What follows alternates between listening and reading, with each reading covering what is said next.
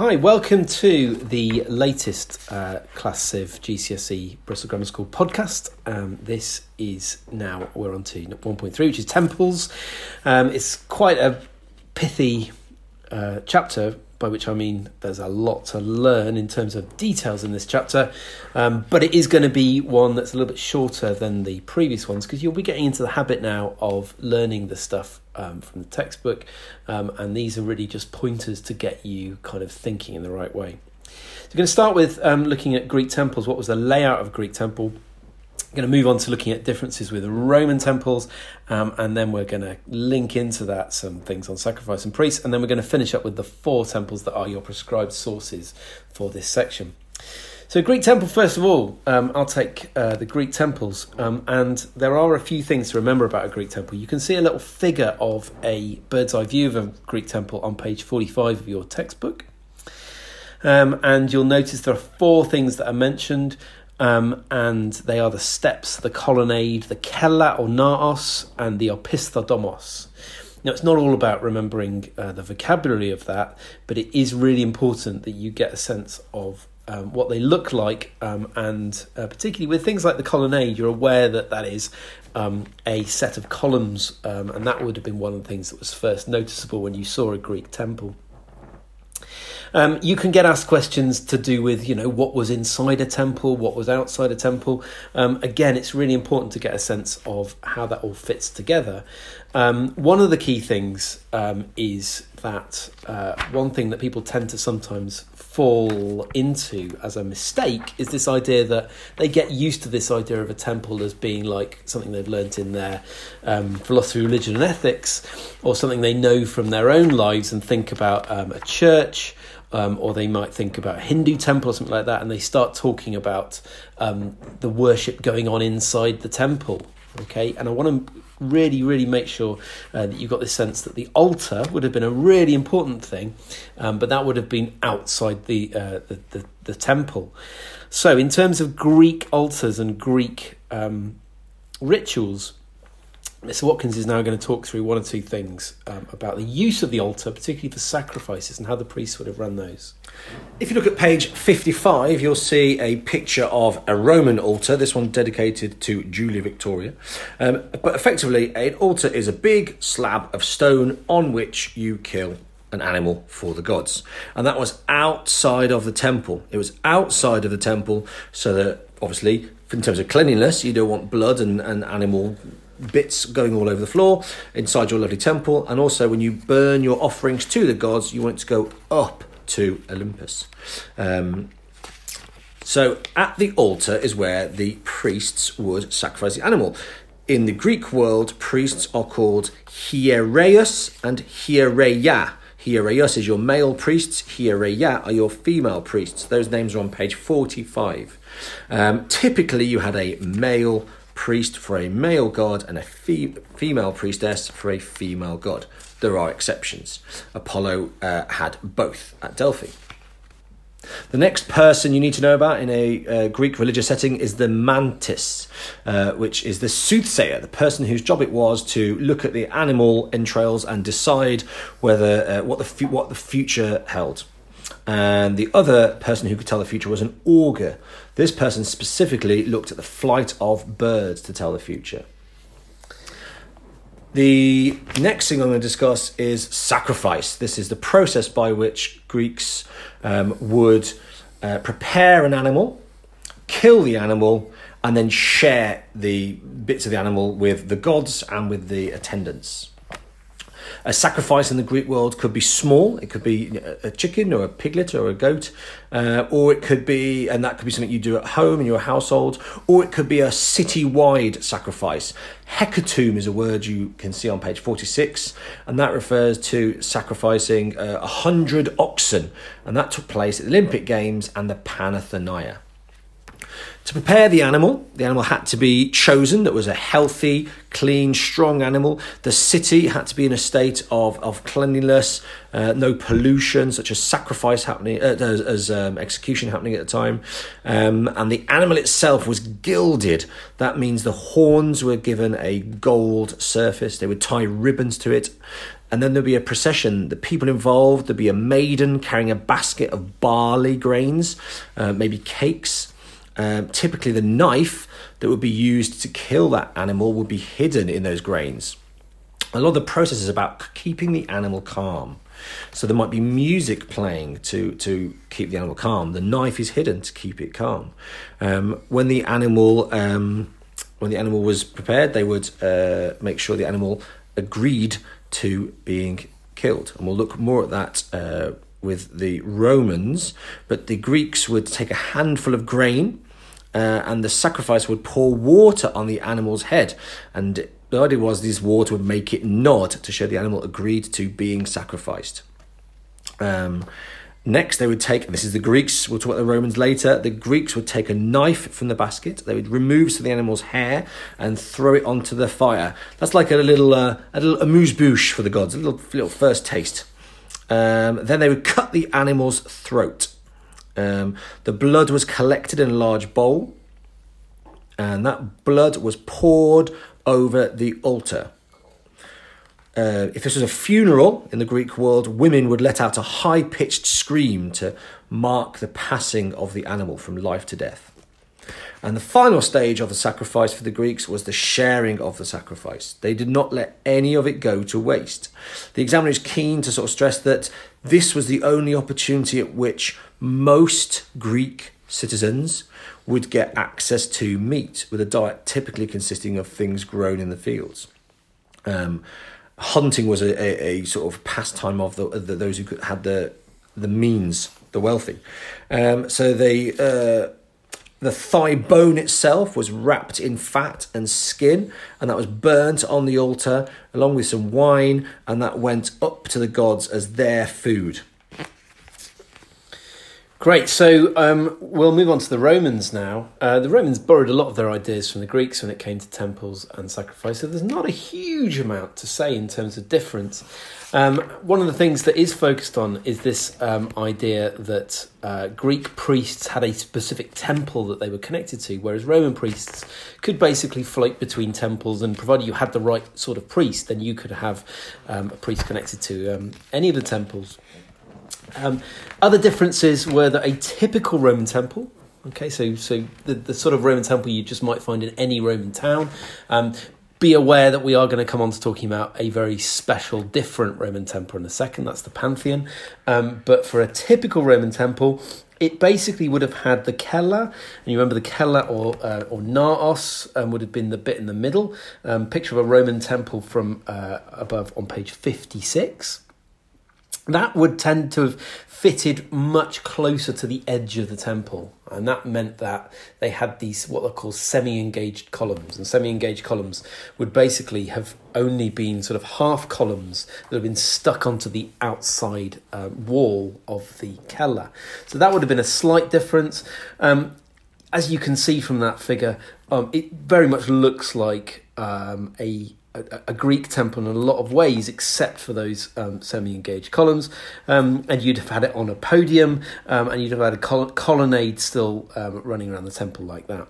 Just like the Greeks, the Romans also had their altars outside, and in fact, you could even have an altar without a temple, because the altar is really important in terms of Roman sacrifice. So we're going to talk a little bit now about uh, the difference and how a Roman sacrifice would have been slightly different, and the priests would have been slightly different from the Greeks. So the um, the Greek, the Romans had three colleges, sort of groups of priest types. The first group are the Pontifices. These words are all on page fifty-seven you're struggling with the spelling. The Pontifices were a, the most important priests. There were 15 of them typically. That number did change, but 15 is a good number to remember. And the leader of them was the Pontifex Maximus. Um, once Augustus became emperor, he made it a rule that the emperor would always be the Pontifex Maximus, which shows us how religion and the sort of the politics, the leadership of the city were tied together so closely. Uh, the next group of priests you need to think about are the augurs, and these are the guys whose job it is to interpret the flights of birds and therefore the future. And we'll talk about those in more detail on Romulus and Remus. And finally, the uh, next group we're going to look at are Vestal Virgins, different to the others because they are females. They are priestesses. There were six of them, and they represented. They were dedicated to Vesta, the goddess of the hearth, who you remember from one point one. They had their own uh, temple. Uh, which was in the Roman Forum, which shows how important their this house of the Vestals shows how important it was. Uh, to be selected as a Vestal Virgin was a massive honour for the family, so people wanted to do this. Um, and girls would join probably between the ages of six and ten. They had a number of duties. They had to make this product called mola salsa, which is a mixture of salt and flour and was used in the Roman sacrifice. And they also had to keep the flame burning, uh, which represented the city itself, as it was supposed to be um, the flame given to them from Troy by, by Aeneas when he came across. And they had to look after the, the, the objects of the city, the penates. Uh, the final name of people in, uh, of priests is the haruspex, which is the Roman equivalent of a mantis, and they looked at the entrails and told the future. They are the Roman soothsayer. Um, it's important to remember with Roman religion that their uh, their relationships their relationship with the gods uh, is governed by this word pax deorum, which means peace of uh, the gods. And the idea was that it wasn't about necessarily leading a perfectly good moral life, but it's about maintaining peace with the gods. And that was done by giving sacrifice. And we talk about this relationship as being do ut des. These words are on page 56. It means I give so that you give, or I scratch your back, you scratch my back. And you didn't just ask the gods for something, you had to give them something in return. And that took place for the Romans by sacrifice. Very similar process to the Greek one. The animal had to be prepared uh, by the pontifex. They would lead the ceremony. Uh, if it was a smaller ceremony, it could just be a private citizen. Uh, the animal had to be clean and it would be gilded. Attendants uh, would lead the animal to the altar. Um, the priest would typically have his head veiled, unless it was in the Greek style. Then he would have his head not veiled, and that's in the Saturnalia and in the uh, sacrifice to Hercules. There would be musicians, just like the Greek one, and we have a couple of named characters in the Roman sacrifice that we don't have in the Greek sacrifice. We have uh, the popa, um, which is a nice onomatopoeic word. Popa is the official who strikes the animal with a wooden stick. This is a difference between Greek and Roman sacrifice. And then there's the cultrarius, who is a person who slit the animal's throat, is another difference between Greek and Roman sacrifice. Um, the rest of it goes through in a very similar way in that we shared that the food was burnt and sent up to the gods, the bone, the fat, the skin, but the meat was given out to the people. There's an element of hierarchy in Rome, so more important meat is given first to priests and more important citizens, and then as we go down the hierarchy, the lower meat is handed out to lower participants. Right, so uh, we now need to have a look at the prescribed sources, um, and they are some temples, four temples, two Greek, two Roman. Uh, we're going to talk these things through, um, and one of the things that you can look at, where you can think about four things, uh, some of the key things you need to know about these temples, they are what God, what's the material, style, and location. So, uh, Mr. Watkins and I are going to talk through those four things on each of these four temples. Um, why don't we start with uh, the Temple of Zeus? You can see um, in the blue box on the left hand side of page 52, um, you can see the details of that. Mr. Watkins is just going to talk through those four things God, material, style, location for the Temple of Zeus. Now, these prescribed sources are very visual. The best thing for you to do is to look in your textbook at these pages, look at the plan. That's the black and white image that has all the dots showing you the columns to get an idea of what that temple would look like, and look at the imagery, the statues carved on it. The best thing to do is to look at the pictures. But what do you need to know? First of all, ask yourself whom is this temple dedicated to? The temple of Zeus at Olympia was dedicated to Zeus, king of the gods. Very important. Uh, what material was it made from? This one was made from limestone, and that was collected in the local area. And what was the style of it? Doric. Now, some of you will remember from year nine the difference between Doric and Ionic. I think it's too much for us to go into massive detail here, but as long as you remember that this was in the Doric style, you'll get some credit for that. Um, and finally, um, how was it actually built? What did it look like? Well, it had columns on the outside, it had steps going up to it, it was on a base, um, it had a naos, which is the important bit in the middle, and the opisthodomos. And the location is really key it was in Olympia. We talked earlier on Heracles, uh, why uh, Olympia was important. And Heracles appears on the statuary. So we're going to talk about the images that are shown on this temple. We have the metopes around the outside of the temple, which uh, show the 12 labours of Heracles. And we have the two triangular pediments, one on the east and one on the west. It was typical for a Greek temple to be orientated, lined up east to west.